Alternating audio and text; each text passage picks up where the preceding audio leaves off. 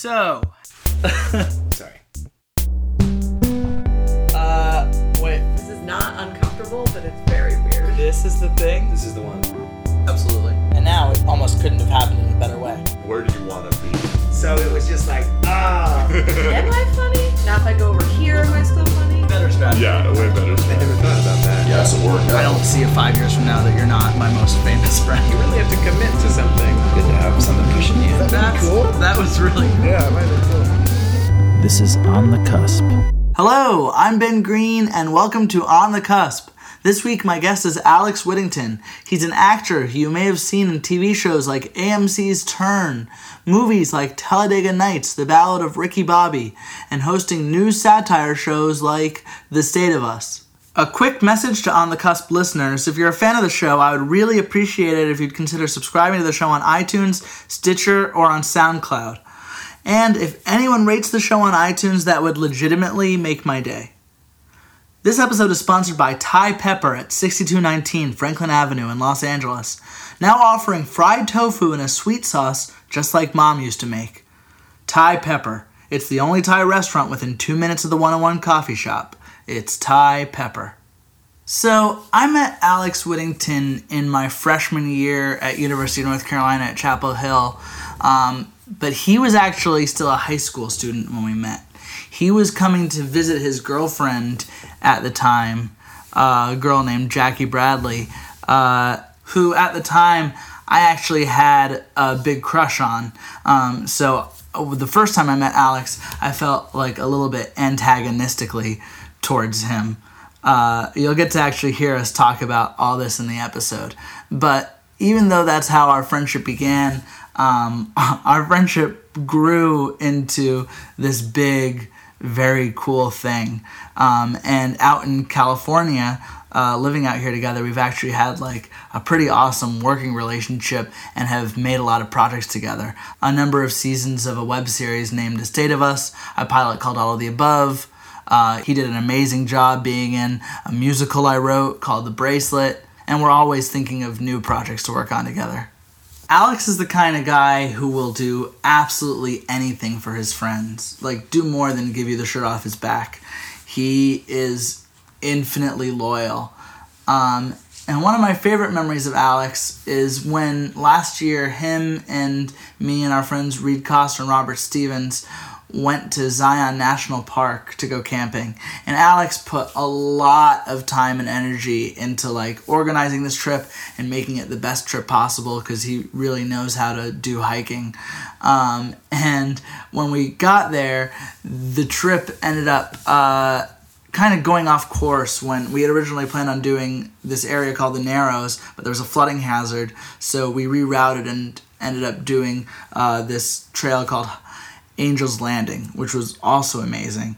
Um, the only problem with that was that it changed like what our plans were for where we were going to end up sleeping for the night and we kind of had to improvise. And so around five o'clock alex led us out on this course that was supposed to bring us to an area that we could sleep.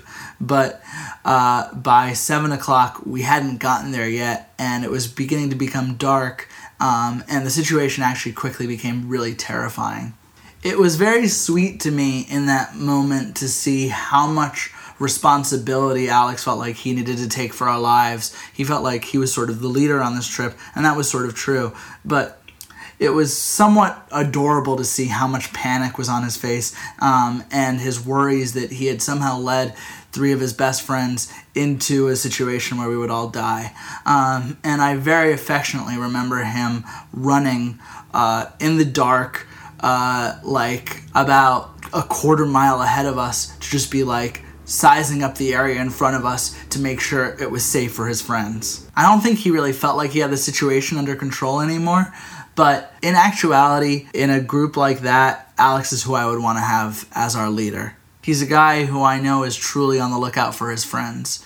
Um, the other thought that kept occurring to me that night was that uh, because we knew there were like bobcats in the area um, and different things that could maybe hurt us because you don't want to be out in the dark um, on a trail was how much I would actually be kind of okay dying in that moment with those three guys around me. there are ways of dying that feel terrifying to me, like getting in a car accident, but dying out on a hiking trail in Zion National Park uh, with like a billion stars in the sky, surrounded by friends, feels to me like it would actually be like a really nice way to go. Um, one note before I start this interview is that Alex texted me after we did this interview and just wanted to say that he felt like he hadn't mentioned enough uh, how much his parents had done for him throughout his whole life. Um, that they've been endlessly supportive and have made his life the good life that it is. So, shout out to Alex's parents. So, now let's jump in to my interview with my dear friend and hike leader, Alex Whittington.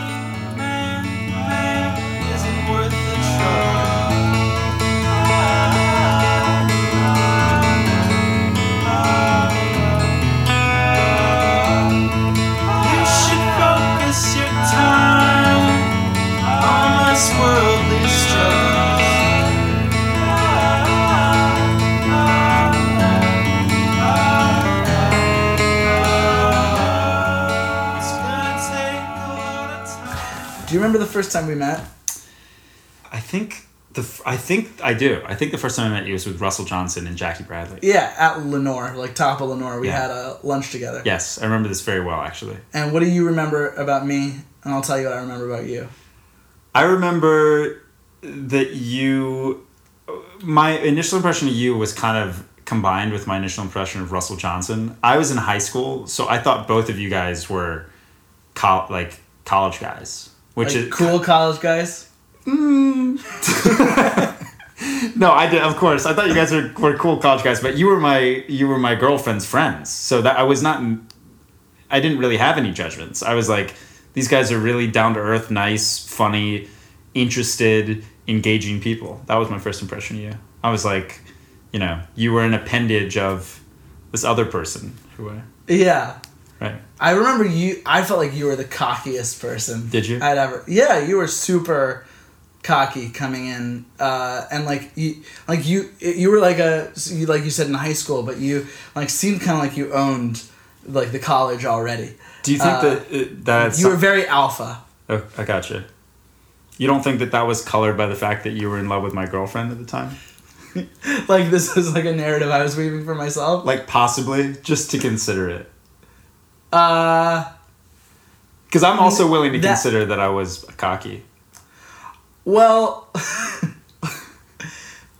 it, that might have hundred percent colored everything. Uh, I feel like uh, my, this is the second time I met you was when I was going with Jackie. Like I came with her to Charlotte, and I hung out with you and a couple of your friends, and I got that like that alpha impression from you again. uh, and I remember you just like k- like kicking your friends a lot, and like I remember like you would like like you were like a guy who would like punch people really hard, and you just like felt like so vital. But uh, now that you said it, I think it probably was a hundred percent. Uh, like I was, I was making you my Roy in the office. Like I was making my like in my own like narrative in my head. Like I was Jim, and like Jackie was Pam, and you were like Roy. I, I would have a better defense if you didn't also have the uh, details of me kicking and punching my friends. then I might have a better defense, but I think it's safe to say that at the end of high school, I was I probably had my head pretty far up my ass. Yeah. I just think I, fair. I like thinking of you that way because I know how much you're not that at this point. I've had I've now had a eight year friendship with you, Right. in which I've seen a lot of different sides of you, uh, and like I would not anymore ever describe you as like an alpha jerk weirdo. I know. I'm more of a dim- Uh, diminutive Nancy boy. That's how I would self-describe. Is that what you would say? Yeah, that's what I would say. I would say you're a very sweet, sensitive, artistic uh, bird. Thank you. And is that a comment on my nose, or is that just? No, you're like no, no, not at all. You, I think you've got a nice nose. Thank you. I feel like, if anything, it's a comment on that you're you're just. I wouldn't be surprised if you started flying at any moment, mm-hmm. metaphorically. That's very sweet, Ben. Thank you. I'd be very surprised. Can I talk about the second meeting of you. Yeah, sure. I, the fondness just grew. What had already been a, a fond initial meeting continued. Even though I was really, I didn't- uh, I didn't- I didn't- feelings for your girlfriend. I wouldn't actually have confirmed that fact for I think at least another year at this point. Okay. So it was. this okay. was a good. And- yeah. You're just a fun guy. okay, we'll come back to all of this. Awesome. Um, and we we can go as in depth as you want to or not. Cool. Um, you were born in Charlotte, I was born in Charlotte, North Carolina. a little area of Charlotte, like a I was born at the Presbyterian Hospital in Charlotte, North Carolina, and I lived at the house on Westfield Road until second grade when I moved to one one one one Linganore Place, which is not that far. which is not that far away, about a five minute drive, ten minute drive. Your parents were Catherine Whittington. Catherine Whittington, formerly Catherine Oliver Shields, um, and David Whittington. And what did they do?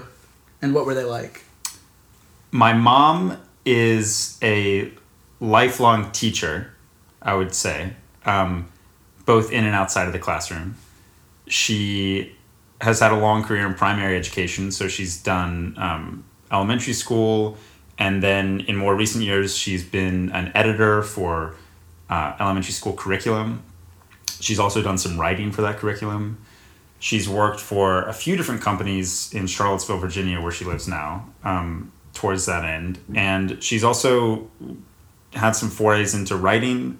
Um, she's a fantastic cook. She's she's like really a fantastic chef, cook, homemaker. Uh, she's got an eye for design. She's a voracious reader. She's a lot of things. But she, as far as like income, she's been a school teacher. But, but she's kind of a jack of all trades. She's a jack of all trades, yeah.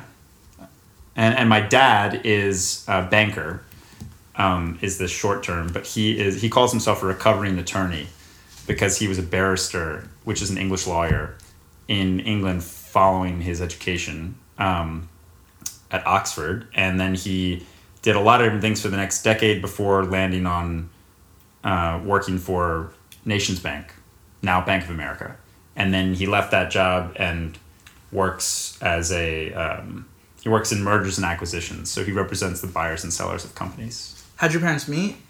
My parents met in Amsterdam on a blind date. They were both living there. My mom was teaching, and my dad was working for Dutch Bank.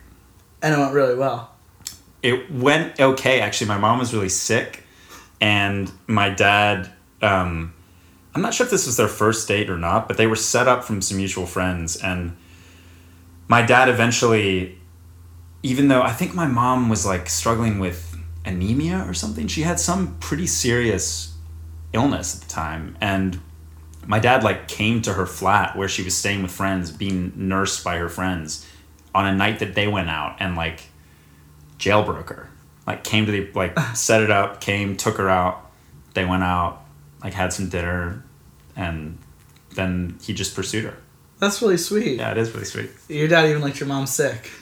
My dad uh, has always loved my mom, in his own words. Uh, and when you were born, you already had an older brother, Thomas. I did.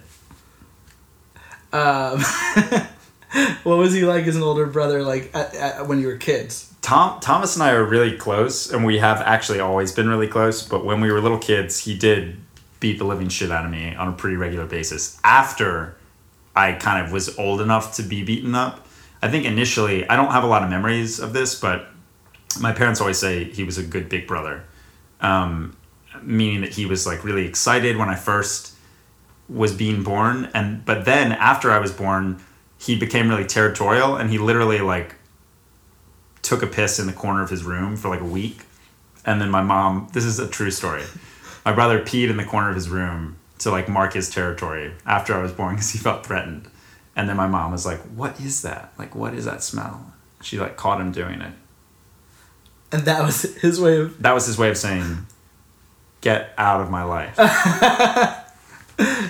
What a nice brother. but he actually has been, yeah, a, he's like my other half. He's, we're very close. Um, and I should say too, your dad is British. Um, My dad you- is British. I think you may have said that, but like, what what is his accent like? Can you do like a, just a quick impression of him so people get a taste?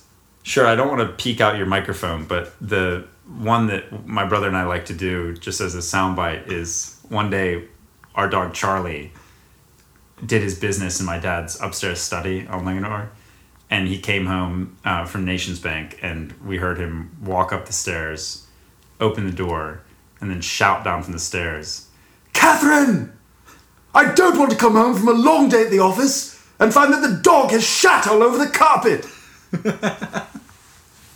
but he has kind of a standard BBC British, as they call it, standard pronunciation. Uh, A very accent. sophisticated voice. very sophisticated voice. Yes.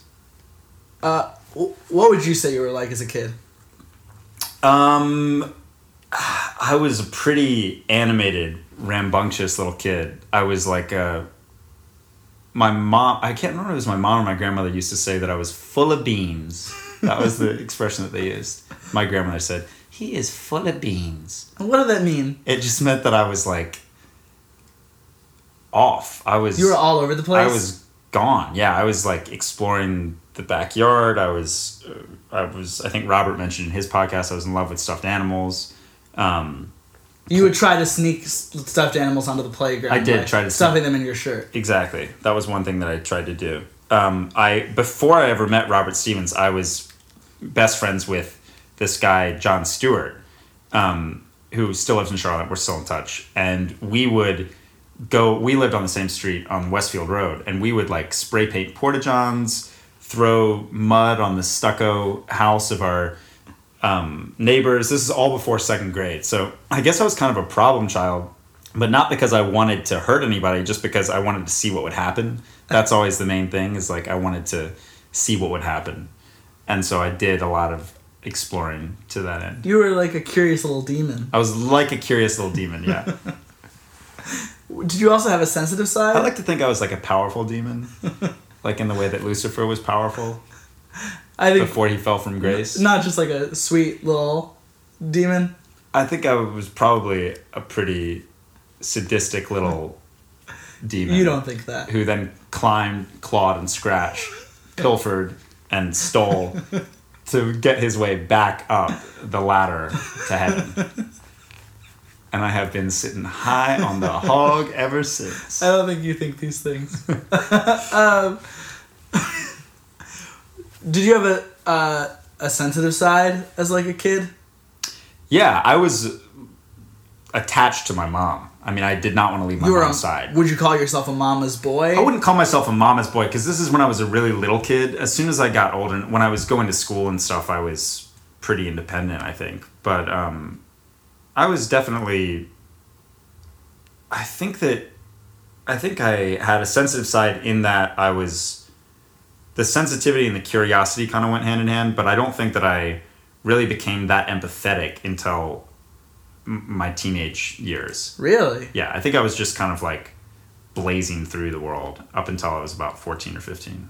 That's interesting. Yeah. I remember too uh, another memory from when I came to Charlotte uh, and was in love with your girlfriend Right. was that when we were in your house and your dad showed me like art that you had made when you were a kid and it was incredible like you just had like a very definite style um, I especially I think I've told you but like one picture of like a lemur or something really stands out to me where like it was a lemur and like I think you had like written something like this is a lemur uh, kind of like Yeah, I know the painting you're talking about. a surrealist First of all, thank you. I really appreciate that. These were my mom paid for us to go to these art classes as young kids, my brother and I, and I loved them. And so and you got good and did you I, I would not say I would not say that I was that good. I mean, there are some serious spatial problems with all of these paintings that are hanging up in the house. you, there was never a point where the teacher like pulled one of your parents aside and was like alex is special No way.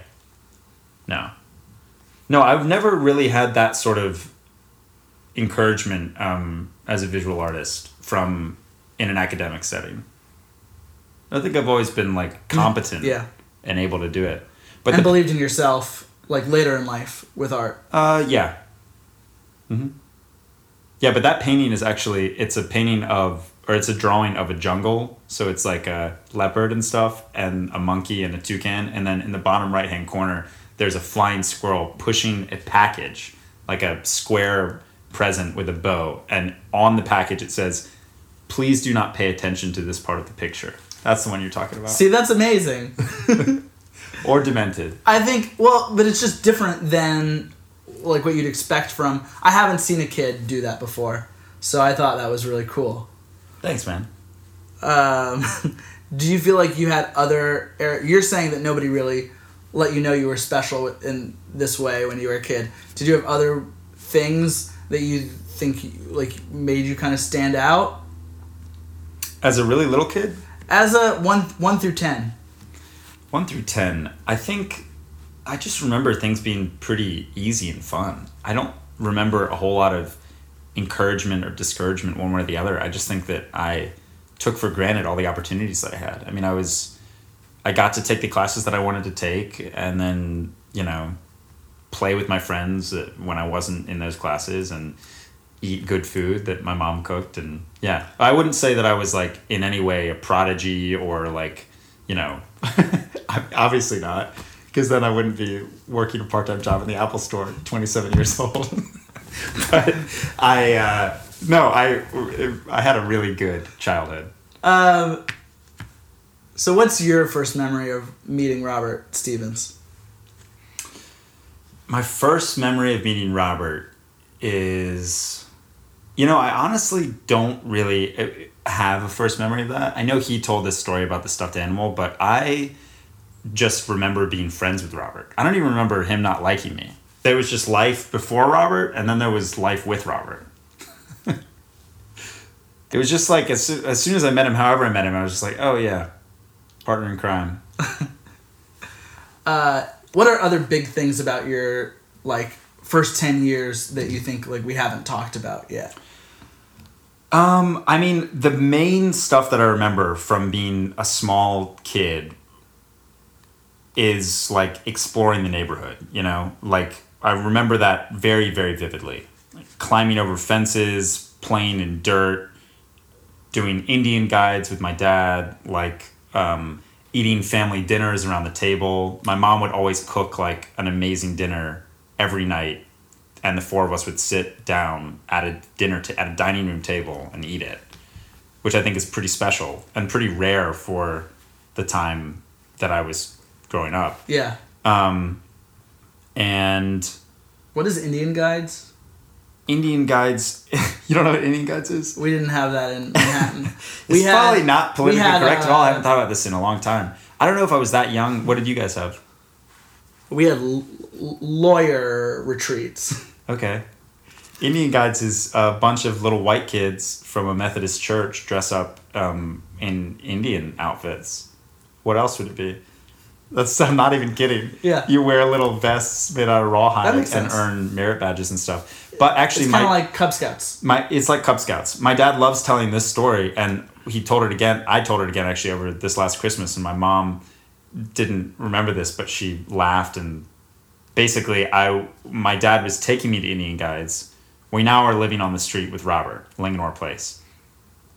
We get in the car. We're driving to Indian Guides. As we drive past Robert's house, Robert is playing in the yard, and Robert it, like waves to me and says, "Hi, Alex," and I'm like, "Hi, Robert," and then I, my dad stops the car and he says, "Do you want to play with Robert?"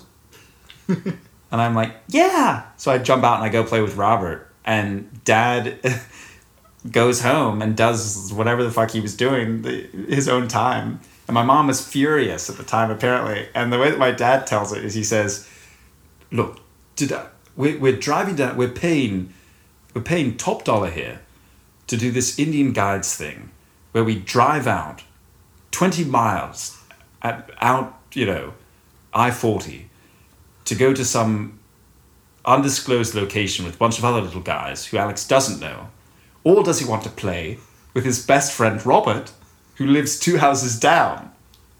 Let, let's see. Can we do the math here? like, this is just this idea was like, obviously, it was a better deal for everybody for me to get to play with Robert. That way, he doesn't have to engage, he doesn't have to pay for it. I can play with my friend. It was a win-win-win. Yeah, it what it really was was an investment because he was like, twenty years from now, these guys are going to be making things together that may be able to earn them money at some point. That's what he was really thinking. That was the real foresight, yeah.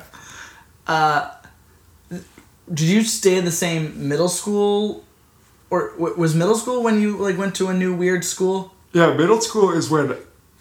For middle school, I went to Sedgefield Middle, and Sedgefield Middle was like descending into the abyss for me in terms of childhood. It was awful. It was god awful. And Robert went to Piedmont Open Middle, but my middle school experience was pretty bad. It was um, my brother had gone there, so I went there. But the middle school was not. It was kind of like in decline, I guess. It had lost a lot of the. I don't even know how middle schools would have like clout or reputation or whatever, but probably just standards, money, teachers. Um, so there were a lot of rules. It was very strict. I was in the IB program, the International Baccalaureate program, which is like at my particular middle school, it was very by the book and very strenuous and strict. Like you have to be the leaders of tomorrow, uh, starting at age twelve. Um, it's just a lot of work and a, and not a whole lot of um, creativity. I did not enjoy middle school, though I did like elements of it. I had I made some really close friends in middle school. So it sounds like with this middle school, you were just like this rambunctious kid, and this school sucked the life out of you. Middle school. bit. To Sedgefield Middle School's credit, I was also a jackass in middle school. So it was both a hard ass place to learn, where rules were number one and the administration was king. So it was all about the administration imposing what I consider to be arbitrary rules, like walk in a single file line, don't talk out of turn. Don't throw mud at the buildings. but it was not that I was doing that kind of thing, but then I was like also having been given free rein as a little kid, starting to become kind of a jerk, like to my friends and to people that I liked and didn't like. I was just like full of myself and didn't want to be there and didn't see a need to be there and wasted everybody's time. I mean, like the problem also was that I was a good student. I've always been a good student, not a great student. And so I was especially annoying to teachers when I would like complete the assignments on time, get good grades, and then disrupt the class by being kind of like the class clown. That was the main thing. One thing that happened in middle school is I got to do the morning announcements for middle school, for Sedgefield Middle, and I was kicked off the morning announcements after doing it for like a year. I can't remember why, but I did something. I think I did something on the air that I remember what I did. Can I tell you what I did? yes, please. I haven't thought about this in years. We would go, we had to do the Pledge of Allegiance in the middle of the broadcast. And so I was one of the anchors. And we had like monitors little sound system and everything back there. So we would switch, we were on closed caption TV, and we would go to just a stock video of the American flag flying outside of Sedgefield. And in all of the classrooms, the kids would stand up, place their hand over their heart, and say the Pledge of Allegiance and sing My Country Tis of Thee. First, they would sing My Country Tis of Thee, then they would say the Pledge of Allegiance. And in switching to that feed one time, we also had elevator music that we would play before and after the announcements. And I thought it would be hilarious to subtly raise the volume of the elevator music in concert with the Pledge of Allegiance and then take it back down and then raise it up again and then take it back down. that is And I is did hilarious. and I was fired. From a It job was- that you t- you liked. It was like, yeah, from a job that I really liked. It was like an Aaron Sorkin movie. You know, the librarian came storming in to the open studio and said, You're done. you feel bad. Uh, do I feel bad about that? Did you feel bad at the time? Not really. Ask me if I do now. Do you feel bad now? Not really. it was a lot of fun. I love that. Yeah. Uh, when did theater come into the picture altogether? Uh, I took a class when I was a really little kid at the Children's Theater of Charlotte with Sidney Horton. Um, he was my instructor. He's a great actor from Charlotte. And this is another fun anecdote. Apparently, I have no memory of this, but apparently it was a week long summer class. And at the end, there was a little performance for all of the parents to come watch. The parents came and they did, you know, they had everybody dressed up in fucking animal costumes or whatever, bouncing around on stage. And I was sitting in a chair on the side of the stage, just like with my hands folded in my lap, and I didn't do anything for the entire performance. And afterwards, my mom came up and she said, Alex, what happened? Why weren't you in the play? And Sydney said, Do you want to tell her, Alex? And I said, I chose not to participate. That's very funny. What what did you object to in the show? I have no. I just chose not to participate.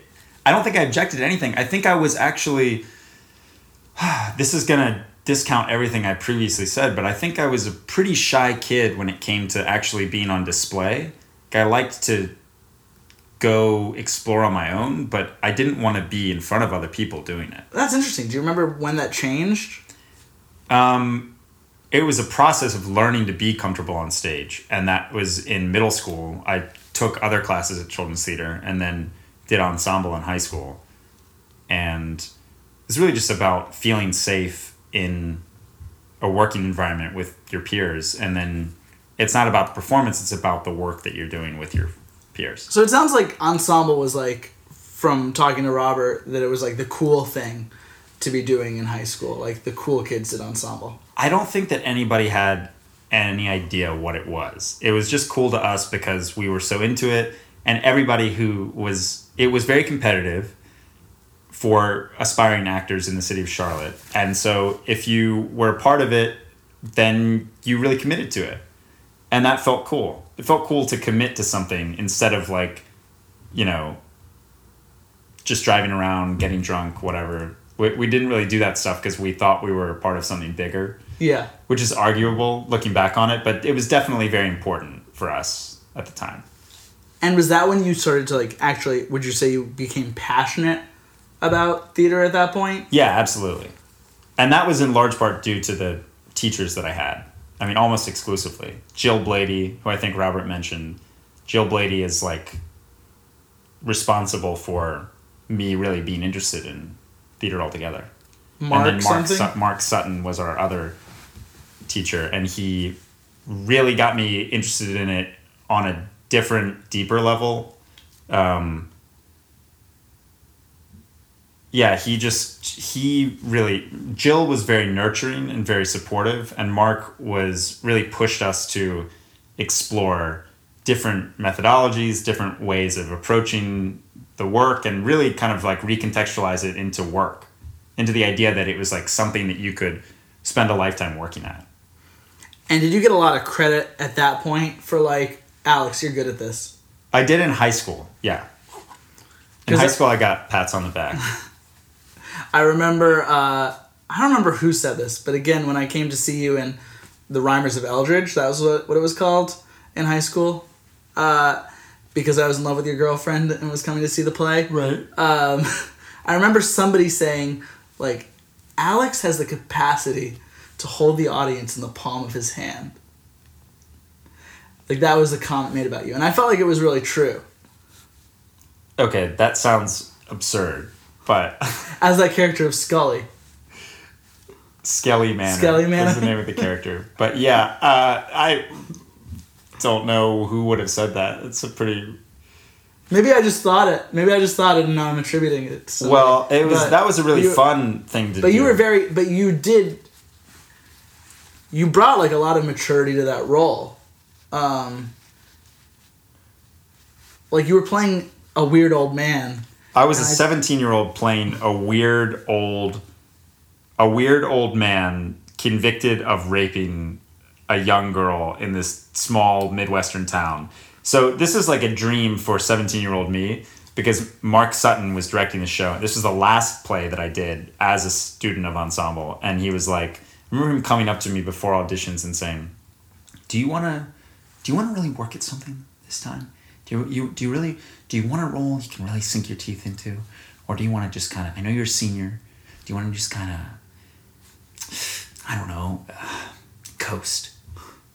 And I was like, "No, I, re- I really want to work." So he was like, "Great, you'll be the old fart." rapist in the town.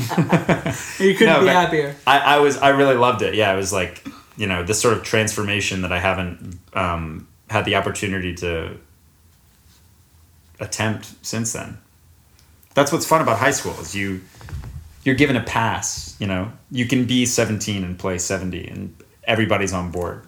Another thing that I uh, like spoke to me about you that I remember from right then was because I've always thought like, oh, you're like you're a pretty handsome guy, and I remember you saying that like, no, you've been not washing your hair uh, so that you could get it to be dirty to play this role, and that no matter like how long you went without washing your hair, like you're still your hair still looked pretty good. So let's just add to the list of attributes we've already come up with. Uh, let's add vanity as one of them, right? so we've already got jackass, uh, center of attention. What did you say? Conceited or something with your first impression? I, I I grew my hair out for this role, and I could. I have very straight hair, and it just wouldn't get as dirty as I I'm not saying you That's were- all I'm saying. This is not a story about you being vain. This is a story about me like Having a tangled mess of crow's nest on top of your head. yeah That's what this. I is. know it's it's more about just that like I always feel like girls more throw themselves at you than they ever have with me. Uh, I think it's like it's always been a funny thing about being friends with you is like you will like if we go out to like a bar like girls like take down their windows and yell things at you along the lines of sleep with me That is true. Uh, Let it be noted that that is in fact one hundred And then they percent say, accurate. They say, take put that garbage dump away. I believe verbatim as they say, "Put that old garbage dump into the dump and get in the car." Yeah. Yeah. And I'm the garbage hump. You're the garbage hump. Yeah. They're like, "Who's that little muppet you're with? Get him out of here!" oh my god. Who's your friend? Why does he smell like shit? Kick him! And then it usually ends with me kicking you. Because you do that to your friends. Hey, you gotta give the ladies what they want. Everybody's happy. Yeah. Um, can you tell more about what being an ensemble was like? Uh, uh, the the social aspect of ensemble. Yeah, ensemble. So, for people who didn't listen to Robert's podcast, the ensemble company was this appendage of the Children's Theater of Charlotte. For the people currently who haven't listened to Robert's podcast, is uh, seven point five billion people, assuming that the hundred people that have listened to it uh, Right. are are the are, are the point oh oh oh oh oh one percent of humanity. Yeah, Ben, we get it. Nobody listens to your podcast. Moving on. the ensemble company it was this pre-professional actor training group. It was basically just a class for high school students. But we met for two hours every Saturday and every Sunday. We worked really hard on these shows. We did two shows a year, and uh, we were really enamored with the whole idea of being actors. And so that was that was the academic or the artistic component of it, and then this wasn't required, but we were all kind of like friends outside of there too. So everybody who was in this company would also, you know, hang out on the weekends, after class, before class. We also had class on the weekends, so it made sense to go. We spent a lot of time just hanging out in parking lots, going to diners at two in the morning, things that high school kids do. Um, and and I also met my girlfriend, who you then later met in college through this company. So that was huge for me too. Um, did you want to know something specifically about the social element? Uh, it just seemed like you guys were like it was a really fun group of people to be friends with. It was a really fun group of people to be friends with, but we were definitely weird kids. Not in the traditional sense of being like theater nerds, but we would go do like public performance projects. Like we like almost got arrested by the cops for painting ourselves, painting our near naked bodies, and going out to do this like ritualistic dance around a fire at a YMCA camp area at like midnight. to unpack that a little bit, our friend Daniel Garlington was doing um, his senior thesis project on some transcendental artist from the 60s who had done similar performances and he wanted us to recreate the performance. That you had to have a practicum. So he wrote a 10 page essay on this and then he had us do the performance aspect of it. I think he failed. I honestly think that he got like a d or an f on this project. I talked to him afterwards and he was like yeah man fuck i don't fucking know. They just fucking i mean i didn't really write that much in the paper but they didn't they didn't even like the video. He videotaped us doing this and then police officers came. They were alerted from the banging of drums and loud music playing. And the filming of child and the pornography. filming of yeah basically we were all under eight under the age of 18 and like just gathered around this fire we did that. We also did a mobius strip. Did that experience mean something to you? the experience was both. Uh, it was it was important and hilarious at the same time if that makes sense. I mean like so while we are engaged in this ritual for about an hour of like banging on drums walking counterclockwise around a circle i think a couple people are making out uh, jackie's covered in full white body paint in a bikini um, people are it's just like high schoolers letting loose. And then once the cops get there with tasers and flashlights so like put your hands in the air put your hands in the air. Everybody's completely sober except for daniel who's like stoned out of his mind.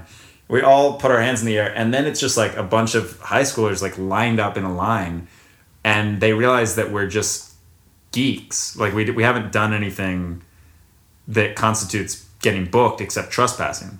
Yeah. um, so that it's hilarious. I mean, looking back on this stuff, it's really really funny. But again, it was about committing to whatever circumstance we were in, and so that was what was fun about it at the time. You did others of these? well, the other thing that we did was uh, a Mobius strip, which is a concept. I don't know if it was pioneered by Improv Everywhere. Who who's the guy who went to Chapel Hill? Charlie Charlie Todd. Charlie Todd. Um, but the idea behind that, this is something that I did, and it was more kind of comedically based. This second type of performance art project that we did, and the concept is you go into a public space with a short, basically set of actions or activities, um, and this is kind of difficult to explain. So there were like ten of us, and we all went to this Caribou Coffee by our house and we all had different tasks that we had to complete while we were in the caribou. So I walked in, I ordered a coffee, I went and I sat down with the newspaper and started to read the newspaper. And I was like the through line for the group. The second couple that came in, uh, it was a, a boy and a girl, they came in and they went up to order a cup of coffee, but then they got in an argument while they were standing in front of the menu. While they're in an argument, another actor has a cue to come in um, based on some beat in their argument and he is holding a rose and he's waiting for a girl that never arrives he takes out his cell phone gives her a call when he takes out his cell phone another person enters so you've got this really complicated web of basic activity happening um, and then once it's done you repeat it and you have to do it verbatim exactly the way that you did it the first time regardless of whether or not people have caught on to it and regardless if other elements in the scenario have changed. So if a table is moved or something, then you're still going to the spot where the table was. Not that anything as drastic as that happened, but we did it at this caribou for about half an hour. I think we got through eight revolutions of it. And it was a success? It was a huge success. It was like I think like the fourth or the fifth time in, and this is absurd to me that a grown man would fall for something like this. But this guy behind me, um, there's a part where I spilled my coffee, and he said to the person that he was with, he was like, "He's about to spill his coffee," and then I spilled my coffee, and he was like, "See, see." Wow. Yeah, it's crazy. the guy was convinced he was like This man was demented. living in a I think that this I'm con- I'm convinced that this man was on temporary paid leave from the insane asylum down the street, and there were hospital orderlies waiting outside. It's really happening. These high school kids are really stuck in a loop.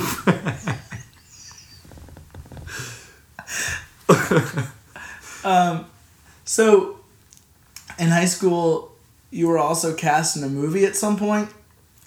Yeah, I was. Uh, that was amazing.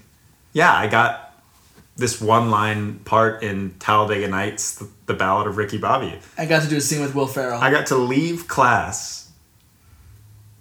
I got to stand up at like eight fifteen in the morning, leave my English class, and when my teacher asked where I was going, I said I'm going to shoot a movie with Will Ferrell. No, I didn't actually say that, but I did get to leave and go. Um, yeah, spend the day filming this scene with Will Ferrell. what was that like? It was incredible. It, he's a really humble, generous guy who was interested in the three kids that were in this movie, or at least feigning interest, and we were just starstruck and didn't have much to do, just laughing at him. Yeah, it was great. Uh, and did that inflate your ego in any way? No, I don't. I think that my ego was inflated by ensemble. It certainly didn't hurt it by suggesting that it might not be that difficult to work in major motion pictures. when in fact it's incredibly difficult to do that. Yeah, but it was uh, it was a great experience. Um, so clearly, high school was cool for you for a lot of reasons, um, but also at some point your parents got divorced, which was a hard thing to have happen. Yeah, my parents getting divorced was like a cold dose of reality. Just like you're not invincible. Things don't always work out. There's not this underlying optimistic structure to the world. All of those big like life things that happen. I feel like I got that pretty squarely in the jaw at 14 because I didn't see it coming at all. And then a few months after that, I had this really traumatic bike accident where I suffered a skull fracture and concussions, brain trauma. Um, and so it was just a really, freshman year of high school was really difficult. But I think that both of those experiences made me ultimately stronger. And, um, and, and were in large part responsible for me being interested in the things that I was interested in. How did that accident make you stronger? Um, I think going through any sort of like physical trauma is, I think, a near death experience, which is what that was, has a way of making you put things in perspective. And it definitely made me want to try to be a better person, be more conscious in the decisions that I made in my own life. Um, all of those basic things that happened. Do you mind telling the basic story of getting in that accident? Yeah, Robert Stevens and I were uh, racing our bikes to go get lunch at Bruegger's Bagels, and we took two separate routes. And I went um, through this back abandoned parking lot. It was a Sunday afternoon. The businesses were closed. Um, it was a route that we took a lot, but there was kind of an embankment where you had to kind of like bunny hop on your bike to go down this ramp. And I don't remember the accident itself or the three days after it, but I basically went over the handlebars and landed on my head. And Robert, when he got to Bruegger's and I wasn't there, circled back around and came and found me. And there was so much blood that we had actually been. This is the funny part of the story. This It sounds was- hilarious. This is a week before Halloween, so we had gone to get all this fake blood um, at uh, like Morris Costumes. That's what it was called. We got all this fake blood for Halloween, and he thought that I was like doing a bit, that I was joking, which would not have been out of character. No, But it was a little the- boy who cried Wolfie. yeah, exactly. And Robert said that when the ambulance got there, a volunteer fireman living in the apartments next door heard him screaming, heard Robert screaming, came out, stabilized my neck, my spine, called the ambulance. Ambulance got there. Robert burst out laughing pretty soon after this, talking to me about how, how stupid I sounded when they asked me basic questions about, like, okay, you know, who's the president? And I said, George Bush. And they said, um, what year is it? And I was like, 2003. and they were like, what day of the week is it? And I said, "Mm, Wednesday. And Robert was like, it's Sunday, you idiot. How do you get the simplest one wrong? But Robert is so callous in this moment. Yeah. Robert has always enjoyed laughing at my failure. At your And worst- at your- specifically when I get physically injured. Robert loves that. Loves it. He's not a good guy. He's not a very good person, on paper or in practice. or in the hearts and minds of those who know him. Right. Yeah.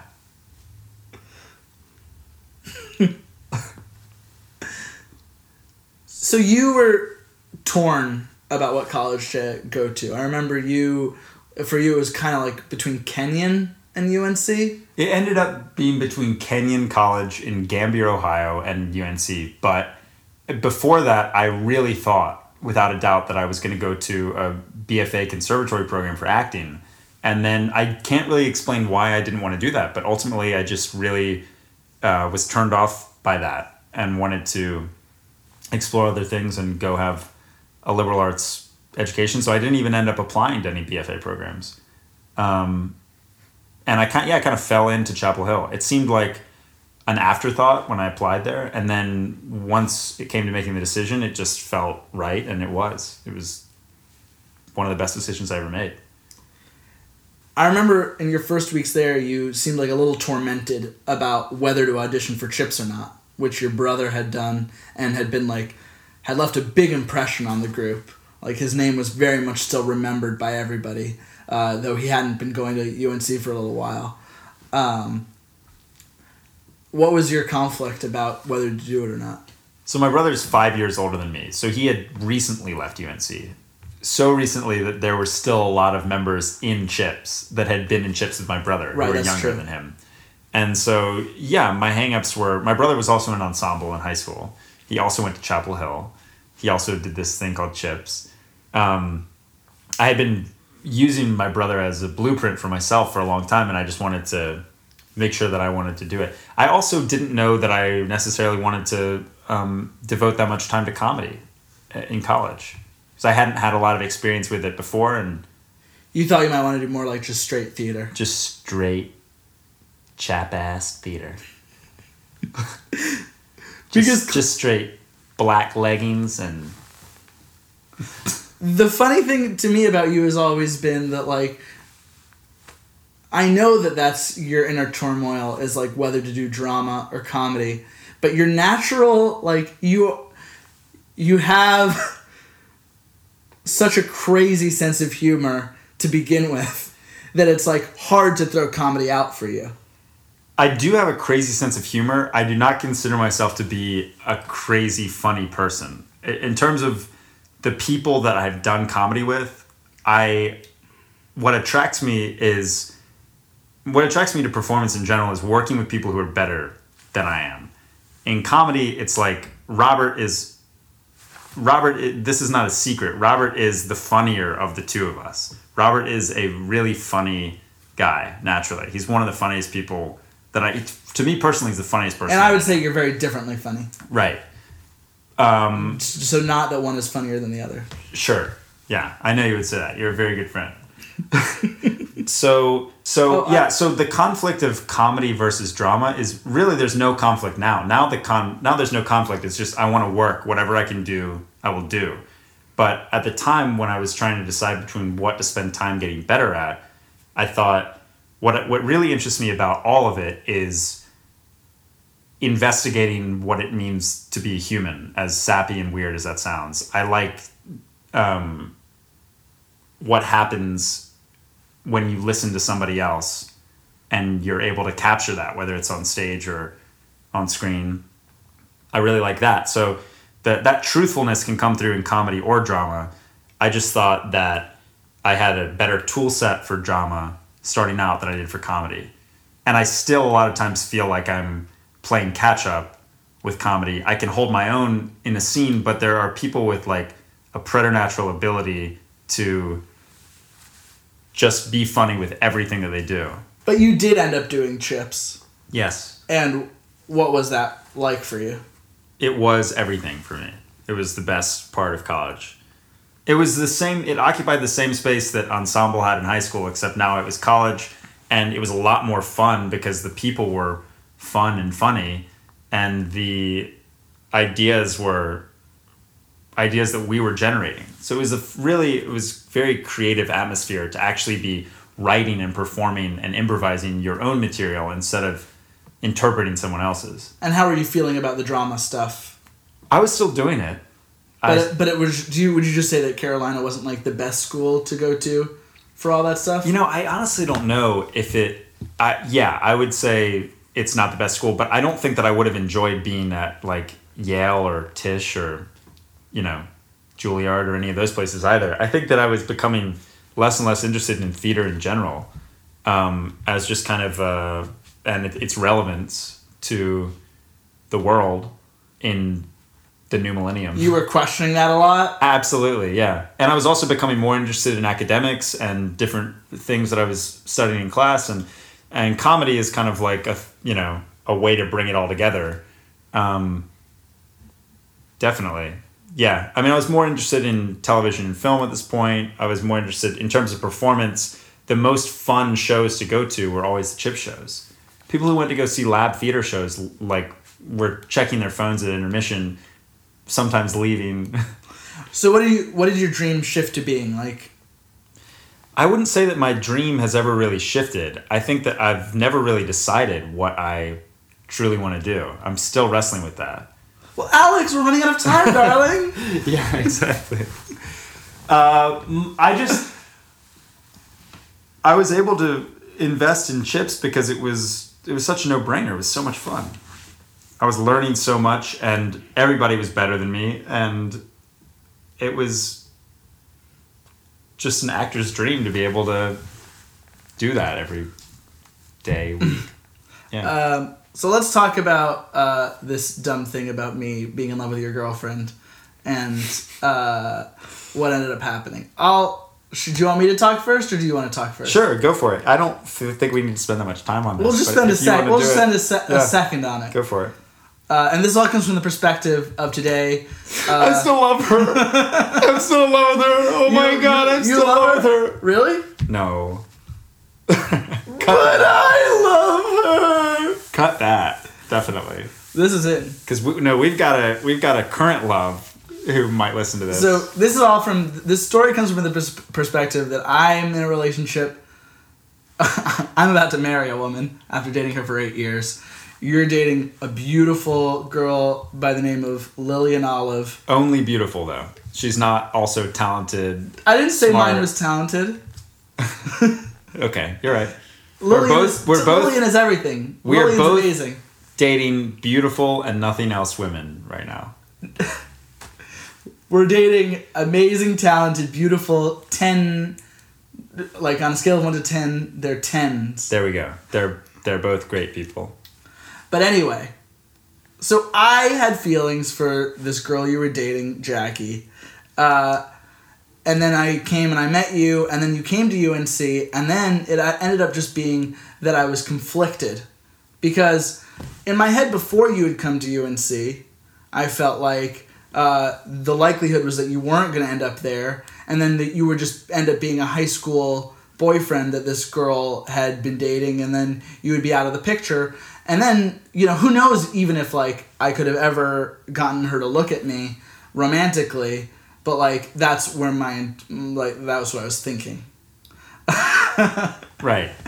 And then and then but then we started being friends at UNC and things became more complicated and I feel like I uh, backed off of her. Uh, I like yeah, I told her but but I think I I don't know.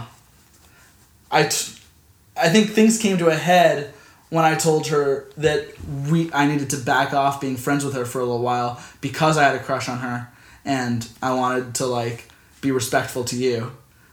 And then that blew up into uh, us having a little bit of a confrontation uh, where where you were pretty much in the right. I'm glad you see it that way. Yeah, more or less. Do I come off as the bad guy in that story? No, not at all. I don't think there is a bad guy. It's so under the bridge and in the past now that I'm not losing sleep over anybody's involvement. But it is a fun story.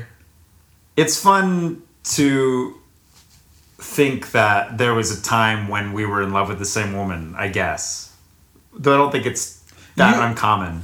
And also, you were in love with her from, uh, like, knowing her and, uh, like actual actual experience with her and I was in love with her from being a crazy person with some experience knowing her as a friend and then a lot of time building her up in my brain in sort of a great Gatsby kind of way. I would not. I would say that's incorrect. Uh, You guys were pretty inseparable at college. That might be true. Then I feel bad. Yeah, it was a pretty standard case of I'm in a committed relationship. You are a friend who's the unrequited lover pursuing girl in the relationship. Uh, but I do think it is a funny way for um, It was very funny, I will give you that. The whole thing, the whole ordeal was a bucket of laughs. And when it was all said and done, I just thought, we have got to revisit this sometime. I wish to gosh damn that somebody got it on tape. um, in the end, how much do you remember college positively? I feel like you had some periods of like kind of feeling a little bit like morose in college. Yeah, I think that any of those feelings I've carried with me before and after college. A general anxiety about my place in all of this and how do I succeed and how do I make money and how do I do all these things. I was worried about that in college because I realized halfway through college that I was a comparative literature major and that there was no paycheck waiting for me at the end. And but in my memory, I mean, college, I have nothing but fond memories. It was amazing. If I could give myself any advice retroactively, it would be to not worry about the things I was worrying about. Because it didn't get me anywhere in the end. I stayed a, a comparative literature Can you give yourself that advice now? Yeah, I, I am giving myself that advice. But it's hard to take.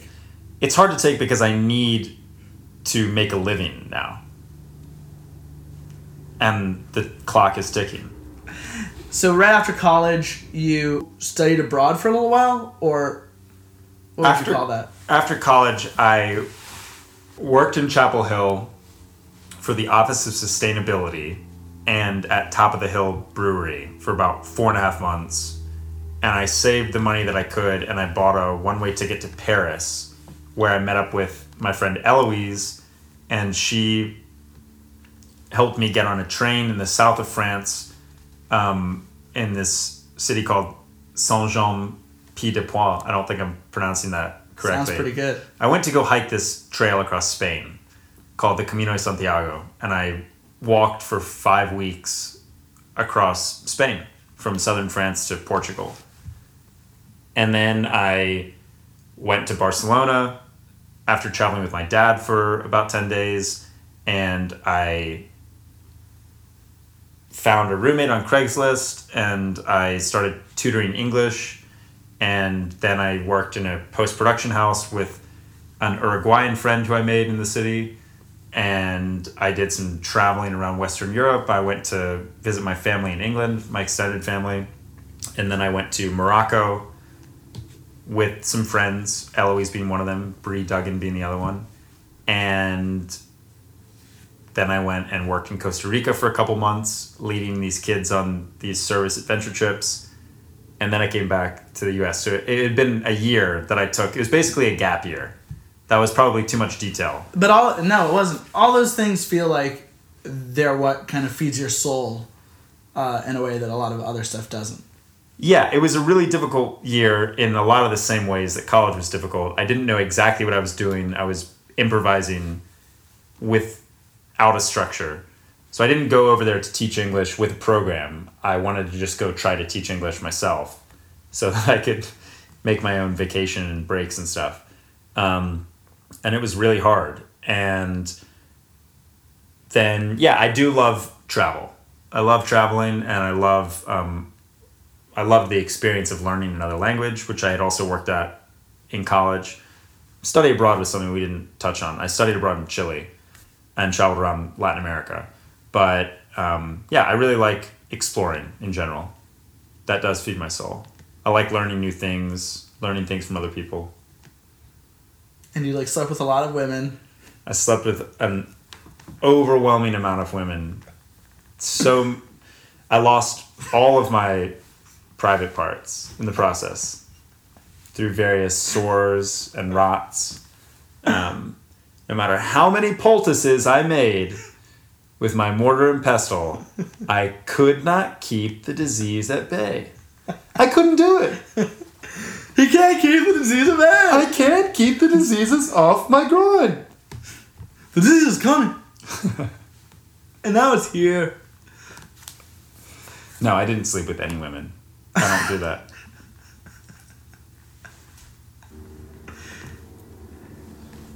So after that year was over, you came back to Charlotte and worked for the TV show Homeland. That's what you did? I did. My intention was to move to LA. I had visited LA a year and a half earlier and decided that I did not want to move here, but after Did not want to move to LA. Did not want to move I, to LA. I remember I think you quoted Can you believe I, it? I heard you I heard like I think somebody told me that you like looked over LA from uh, the Griffith Park Observatory and you just like took it all in and you were like this is a cesspool. yeah.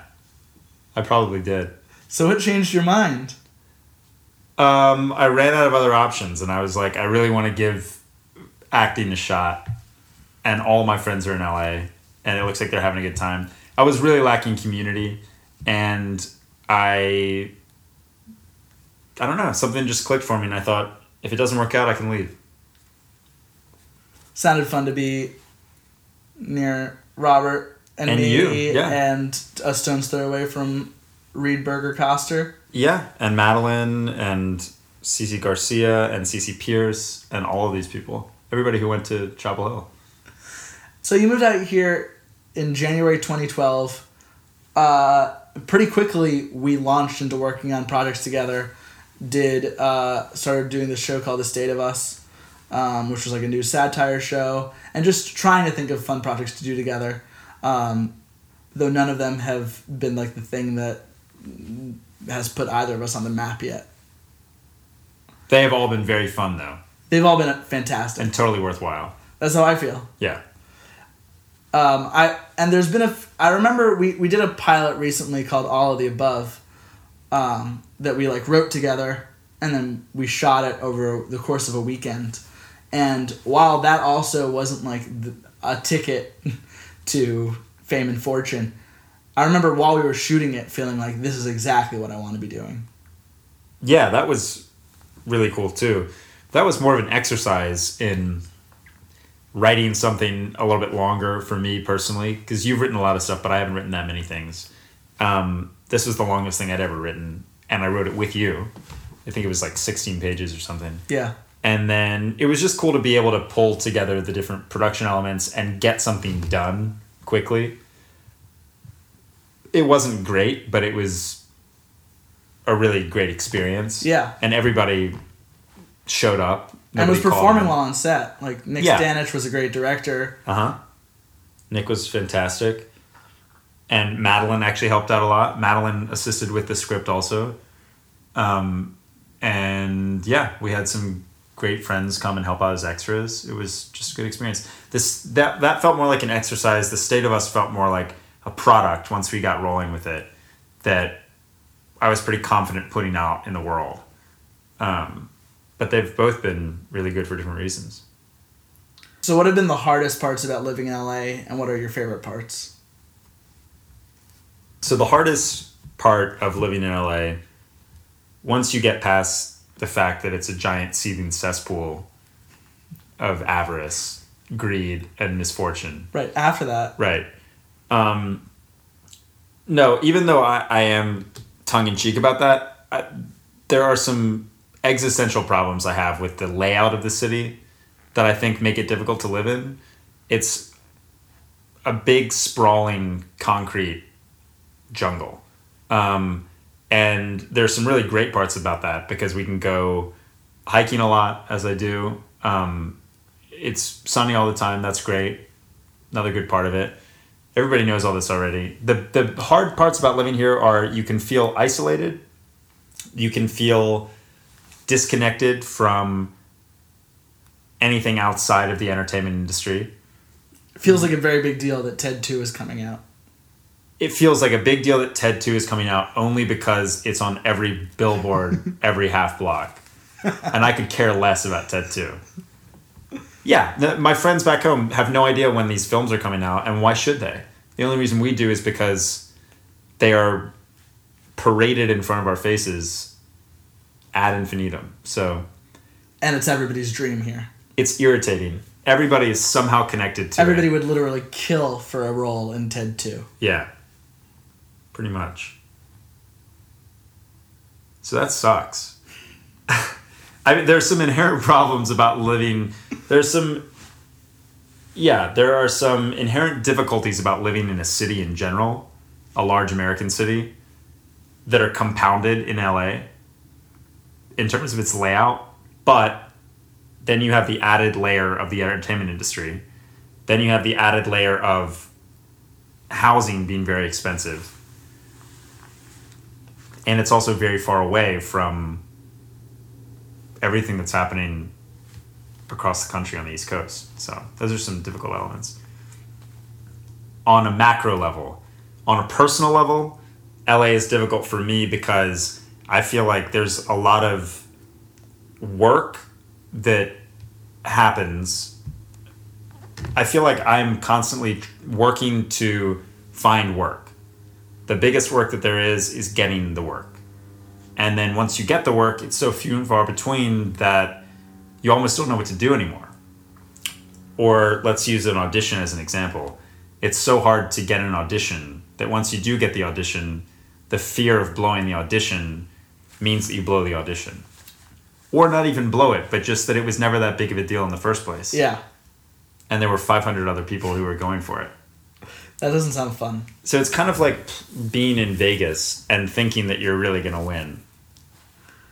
And you've never met anybody from the house. Truman? And and we kind of know looking around Vegas that a lot of these people are There's nothing more ironic to me than the four of us, me, you, Reed Berger, and Robert, piling into a car, driving to Vegas, spending a debauched 48 hours laughing at the idiots in Vegas, and then driving back to Los Angeles. That's hilarious. that is hilarious. Yeah. But I really have a good feeling, Alex. I feel like if I can just get a couple more spins, uh, somebody's gonna buy one of my scripts or something like that. Your unfailing optimism is your best quality, Ben. Can I? And I mean that sincerely. Can I have some more quarters? Here you go. Don't spend it all in one place. You can either buy a meal with this. I spent it. Okay. There you go. Don't come asking for more. Next time, bury it in the ground and grow a money tree, Ben, like the rest of us.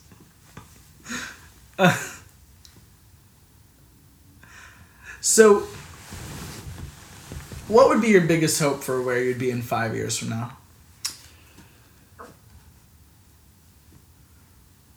Five years from now, if I'm still living in LA, if I'm still trying to be a performer writer, I would love to be on a non-cable prestige television show. That would be a dream. I'd love to be on like an HBO or Showtime show. Um, if I were doing kind of like straight dramatic work, if I were doing comedic work, that that would also be equally as great. SNL would not be a bad place to land. I don't think that those are realistic dreams, but those are what I would like. Yeah. Um, And what do you think the odds are that you will remain in LA? 50 50. I think it all depends on what happens in the next couple of years. Making money is really important to me. Not making a lot of money, but making enough money to survive. And I've had a hard time doing that since I've been here.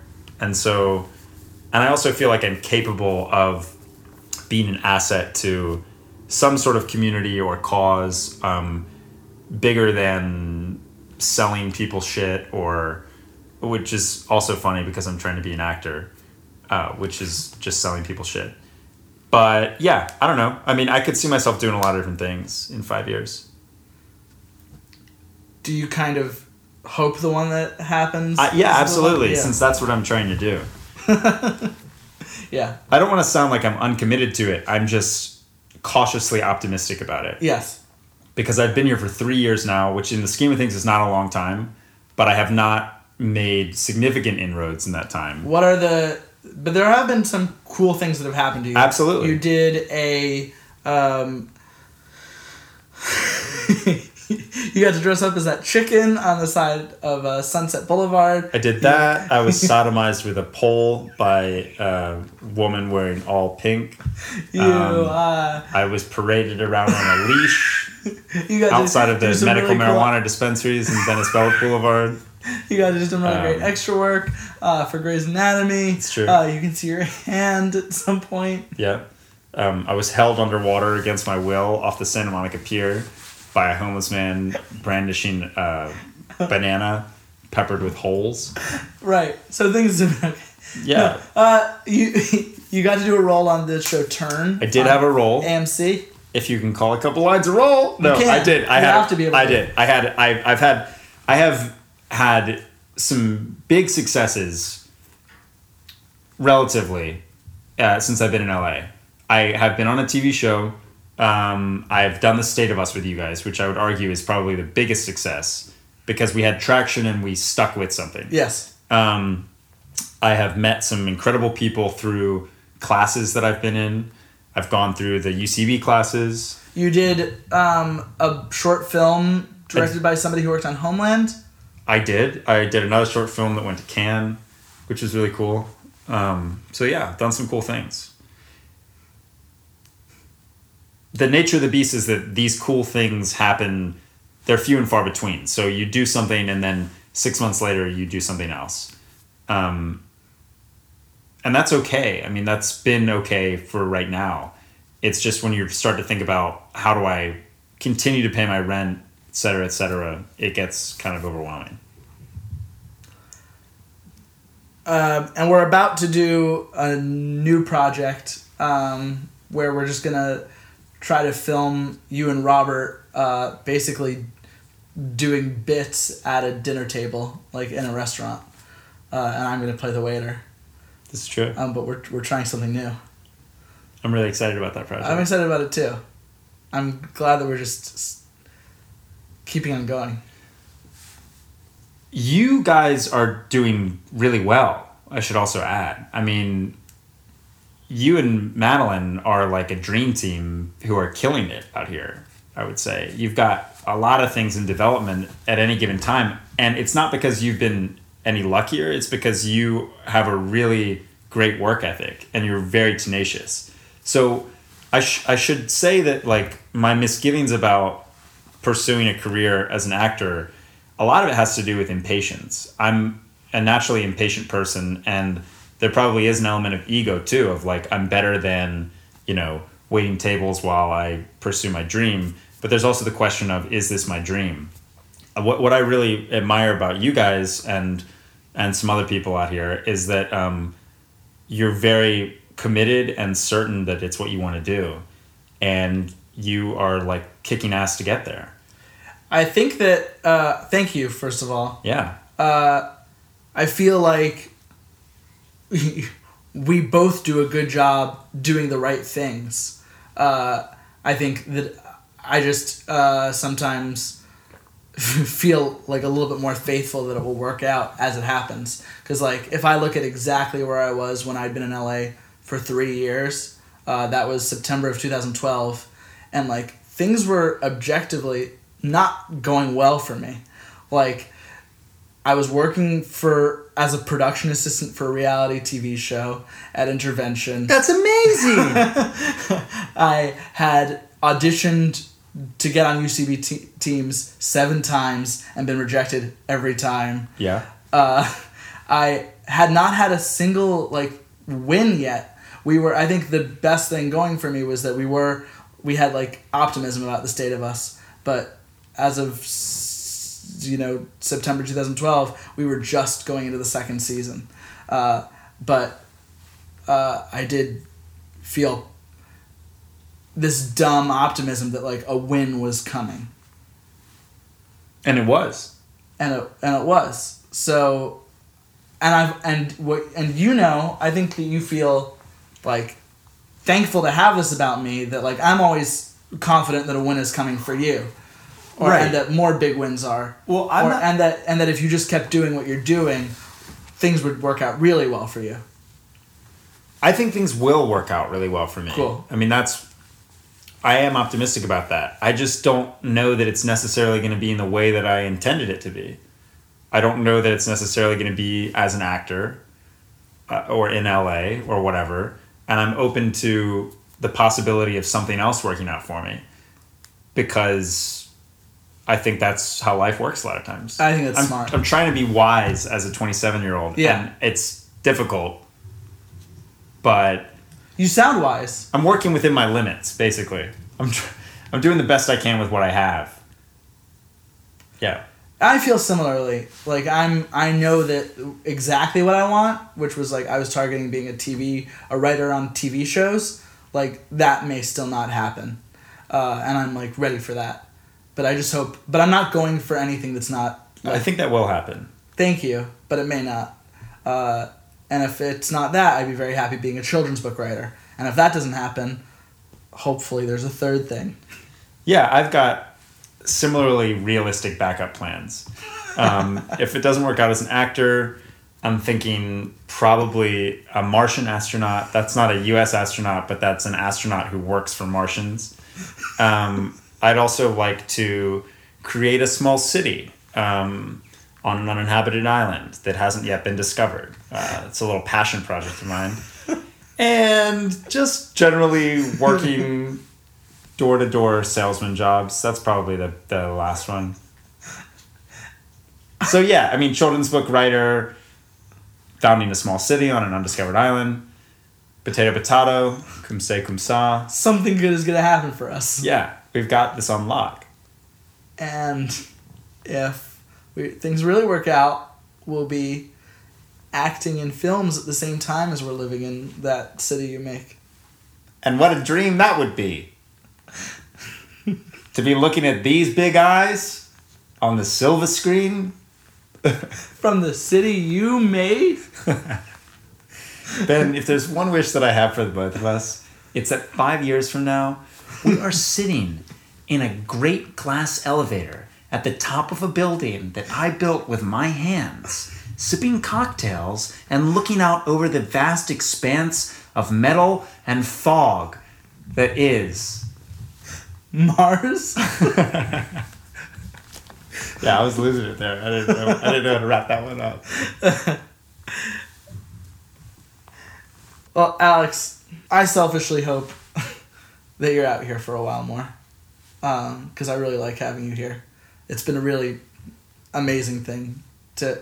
It's a dream that kind of I feel like came true for me because I remember sitting in Cosmic Cantina with you and talking about like how amazing would it be to have a creative community that like extended past college and be part of that community together and it kind of at this point couldn't have happened more uh, and i just feel really excited about that It is really incredible. And I am so grateful to you also, man. Thanks for having me. i love you uh, a lot Love you too. Um, Yeah, the best part about LA is the people that we're doing it with. and the buildings will build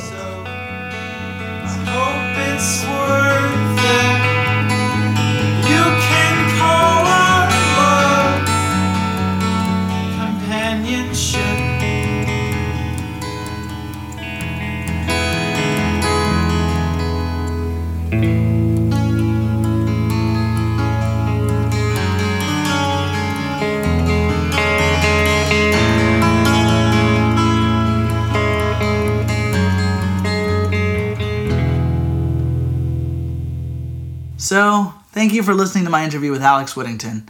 If you want to see a bunch of cool stuff featuring Alex, you can find it on his website at www.alexwhittington.com. Again, I'd really appreciate it if you'd consider subscribing to the show or rating us on iTunes.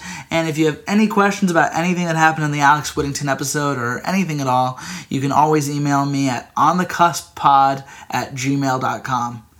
Special thanks to Casey Trila and Hi Ho Silvero for all the music in this episode, to my sound editor Joe Burge, and to my producer CC Pierce. This has been On the Cusp. Beanie, beanie, beanie, beanie, beanie, da-doom. That's your outro music.